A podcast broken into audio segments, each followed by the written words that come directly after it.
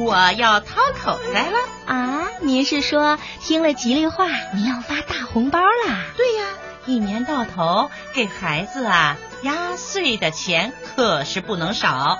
这春节拜年的时候，长辈要把事先准备好的压岁钱放进一个红包里，分给晚辈。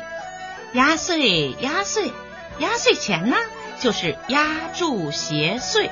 据说。晚辈得到了压岁钱，就可以平平安安的度过一年啦。嗯，过去小孩子给长辈们拜年讨压岁钱，可不能只伸出小手来说红包拿来，老习俗呀是要跪下磕头的。现在虽然不讲究这些了，但是小朋友一定要恭恭敬敬的行礼，然后呢还可以给爸爸妈妈、爷爷奶奶一个大幅度的拥抱。压岁钱怎么用呢？小朋友可要好好想一想。